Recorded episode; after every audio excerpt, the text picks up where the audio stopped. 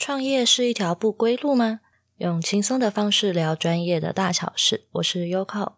今天呢、啊，就是前呃，应该说就是前一阵子，我有一个朋友，他就赖我，然后就跟我询问了一下，说想要知道我自己是怎么靠宠物沟通这一件事情维持你的就是生活经济这样子。然后我就诶，今天只有我而已。我就想了一下，其实在我开始做这个动物沟通之前的一两年吧，其实我也有一些学生，他们可能也蛮向往这个职业。那个时候，可他们也有想要尝试，就是也有问过我。然后我那时候有在我的社团，大概就是发了一篇文章，就是跟他们聊。之后我就想一想。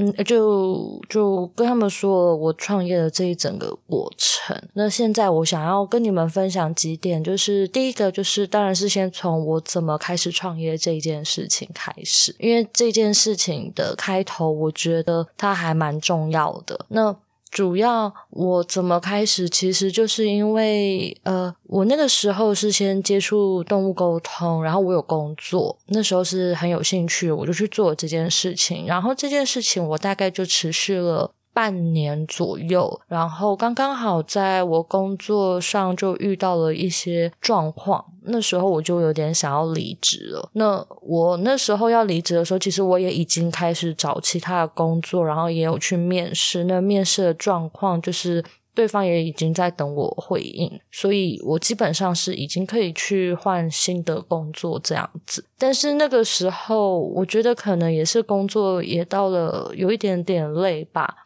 然后我就那那阵子很沉迷那个牌卡，反正我就抽了一些牌卡。我发现他们好像都跟我说，我可以尝试去做宠物沟通这件事情。好，这听起来有一点就是荒谬这样子。不过这是他牌卡有一点点算是我当初就是推我一把的那个助力。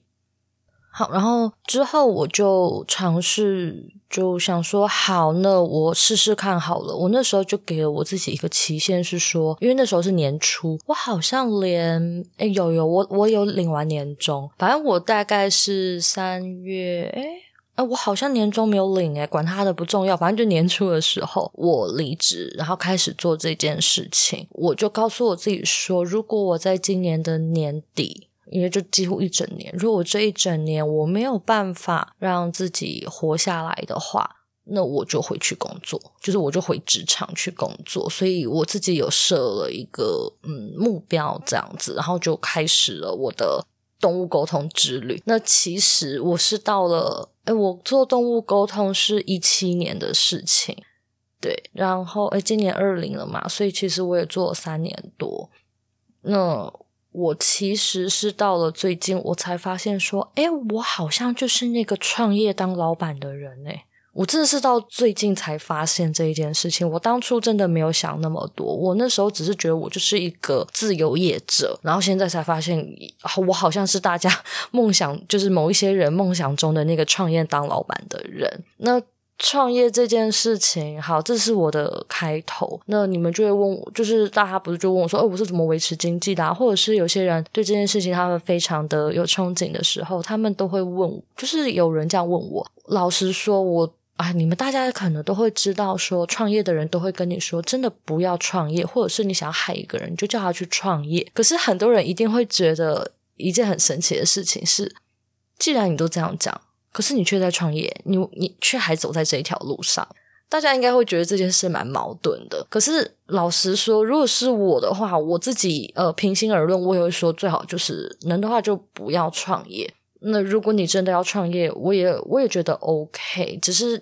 你必须要有心理准备，就是它是一件非常累的事情，就是你要有这个心理准备。我觉得有，其实我们就继续再往下，再往后去谈。我觉得可能你要去思考一下比较现实层面的问题。那我觉得会创业的人应该都是傻瓜吧，就是 怀着一股梦想吧。我我觉得，那我自己是，嗯，当然我我自己也是多了一份运气啦。OK，好，这个是我。创业的就是开头的一个状况。那我自己觉得，就是我回头去思考了一下，创业最重要的其实啊，嗯，你要怎么开始？第一个就是你要有些存款，然后你要设停损点。你没有存款，你想要赌很大，你想要玩很大，你就去办贷款。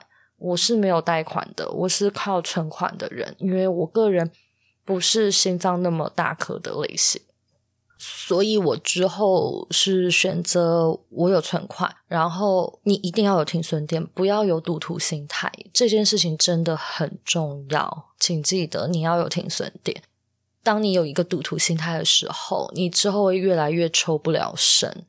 然后我觉得，因为你有一个目标，当你朝着这个目标前进的时候，你的动能才会足够，足以支撑你的梦想或你的理想。好，这个是我自己个人觉得做创业它是最重要的一件事情，真的不要一股脑你就栽下去了，梦想跟现实是差很多的。那再来就是这个是我我自己当初那个时候我回头去想的时候，我觉得最重要的一件事情啦，听孙店这件事情。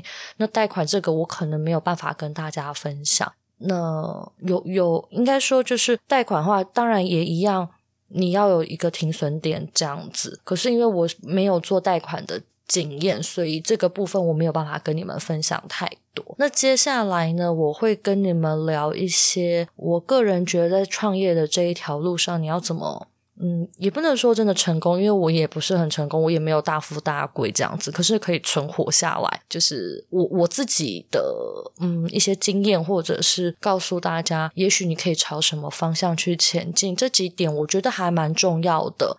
对，这这几点重要，然后尝试去做，也许慢慢的可能会看到。当然，因为我个人觉得有些时候真的天时地利人和，也许也蛮重要的哇。这样子，那个呃，我会这么说，是因为之前我有听到有一个呃，就是我去上课的时候，我听到有一个学，就是有一个朋呃同学同学，他就是分享说，因为他也是在做呃行销的部分，他说其实他感觉得出来，他看得出来哪些人会不会红。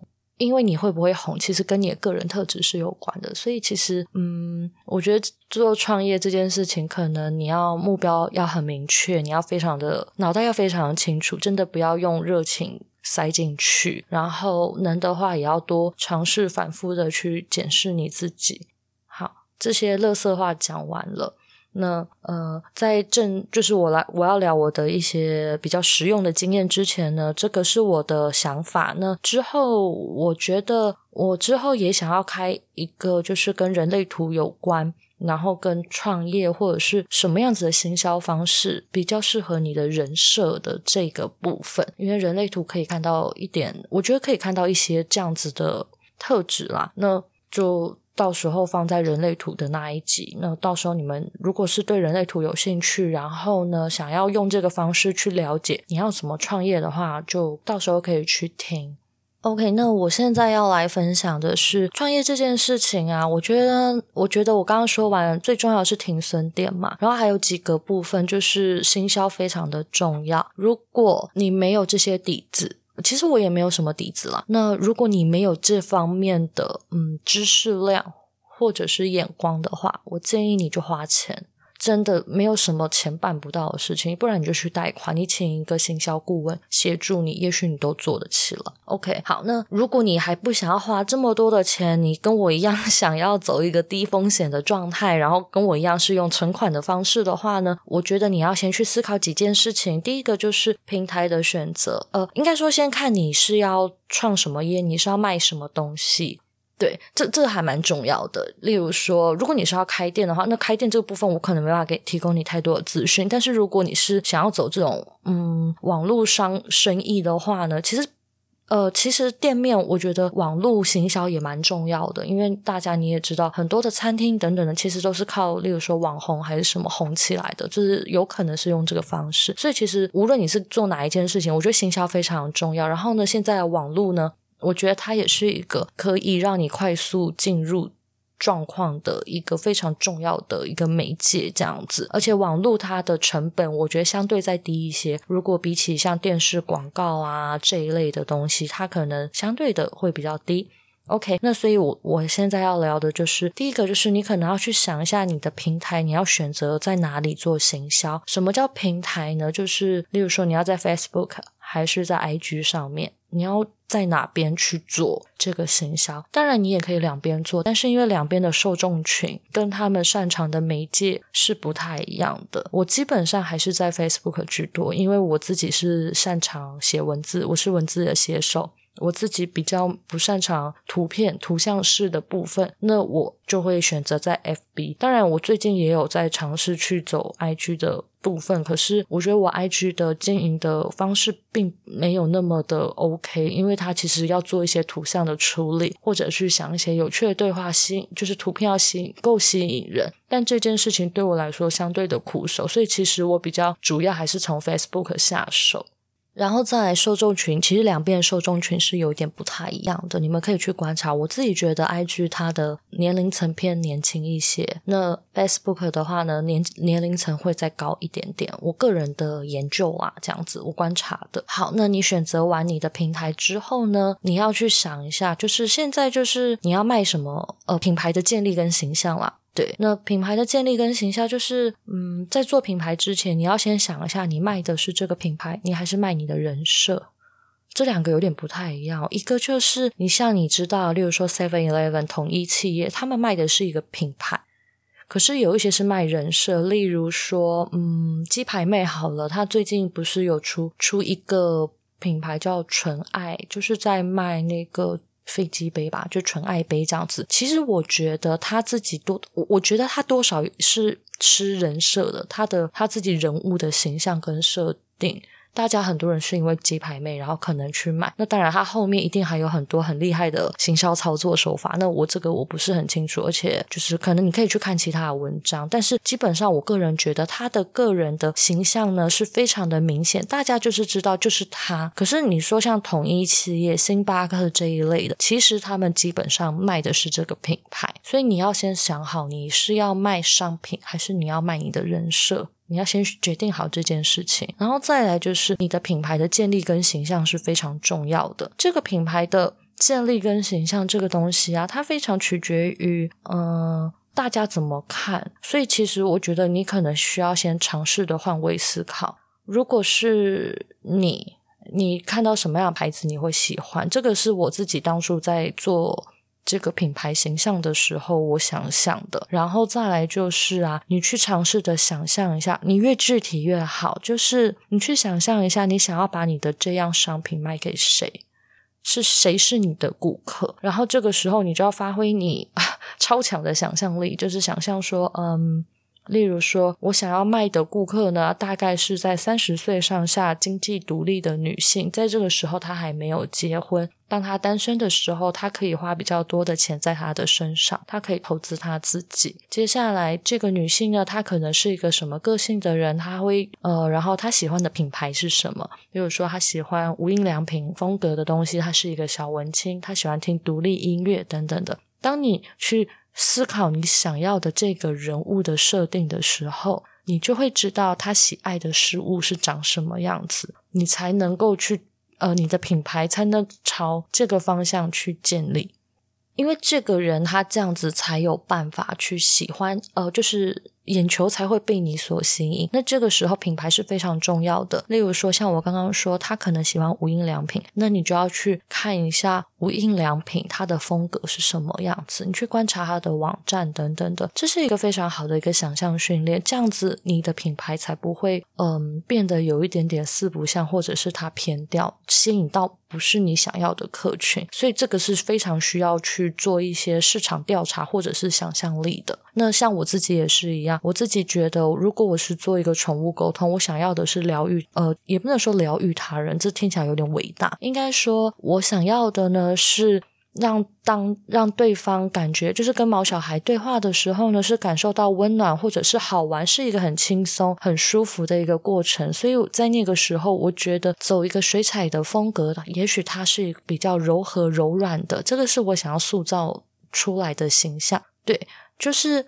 我觉得品牌这件事情，它一建立之后，它是非常重要的。然后再来就是，真的不要随便乱建立你的品牌的样子。放一些很丑的图，到底是有谁会想要去看？然后放一些看起来很低价，然后呢，你开超超高价的东西，你想想看，星巴克的 logo 那些，它长得应该颇高级的吧？你应该不会觉得，就是你看到它的长相，你就会觉得，哦，我进去的话，我可能会买到比较贵的东西。这就像是，嗯，小吃摊啊，小吃摊不是就写了几个字，然后就卖你很便宜，然后你看它的装潢，你就会知道在这里是一个比较低价格的，不可能有高单价的东西出现。或者是眼镜店是一样，你看到有一些眼镜店，它就是外面挂满布牌，然后什么，你就知道说，在这一间眼镜店，它可能走的是比较低价位的。服饰店也是一样，服饰店，例如说，例如说我刚刚说的什么，呃，例如说 GU、Uniqlo 跟 Zara，就是感觉会不一样啊。然后呢，你再去看，你再去看百货公司里面的牌子，就是你去看，你会发现精品的感觉，那些 logo 或者是用色，它都会比较高级一点。那当然，如果要走平价风格的话，它就不会到那么看起来这么高级的感觉。这真的是，嗯。你你要先决定你的品牌，嗯，然后你的商品它的定位在哪里？你要吸引到什么样子的人？对，这个人的消费力落在哪里？然后你再去决定你的品牌的样子，你的 logo 的设计，因为。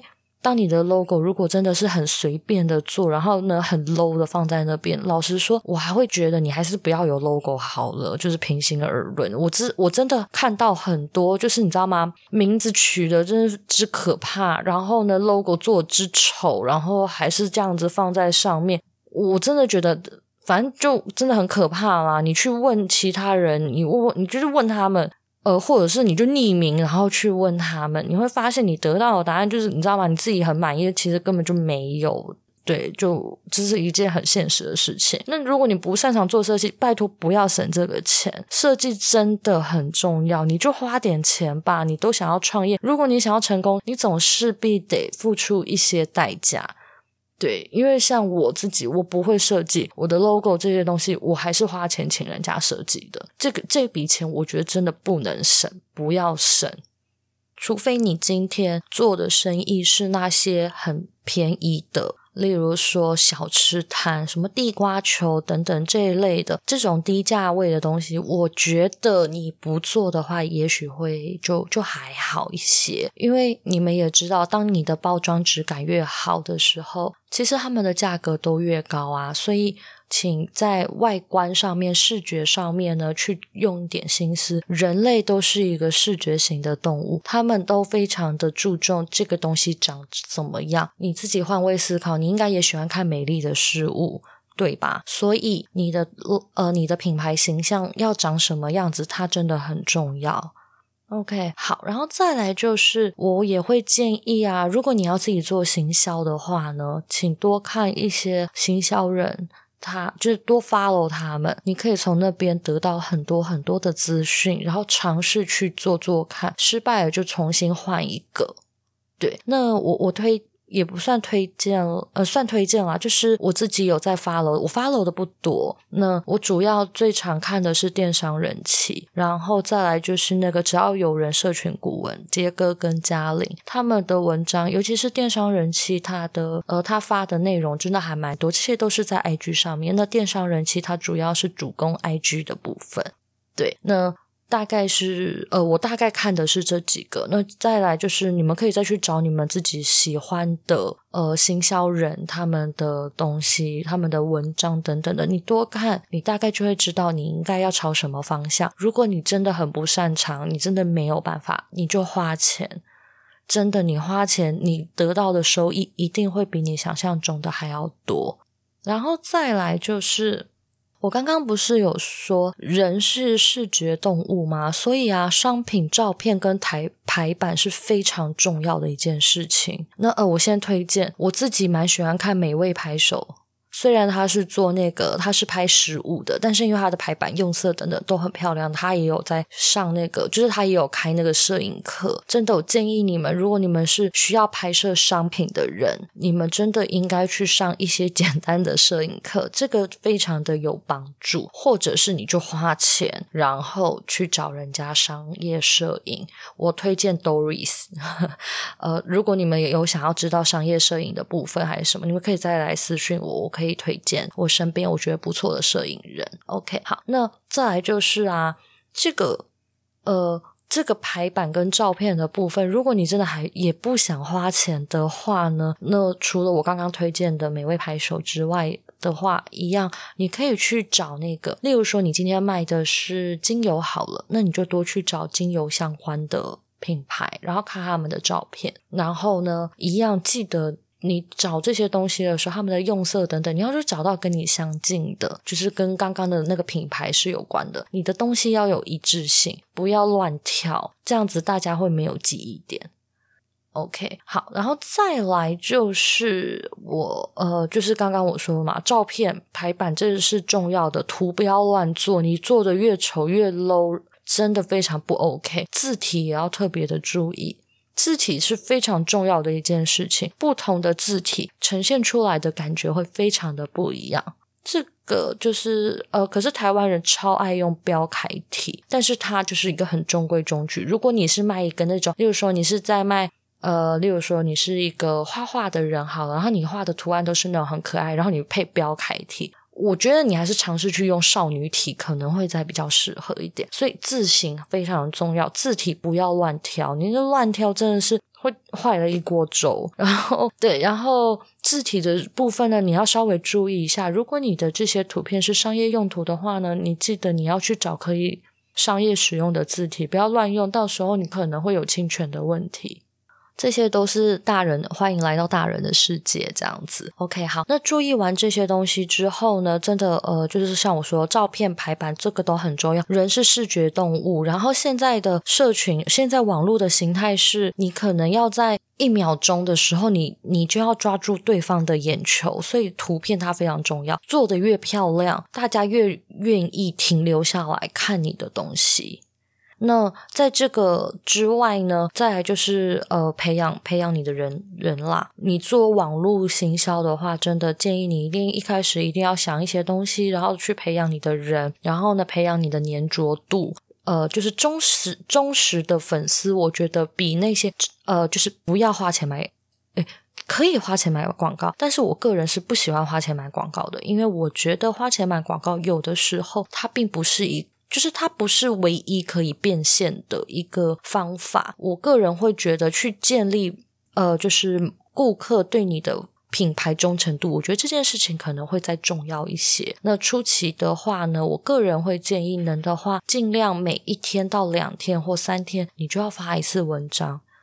这个我觉得还蛮重要，这是我初期最常做的一件事情。我每一天或每两天，我一定会发一篇的文章。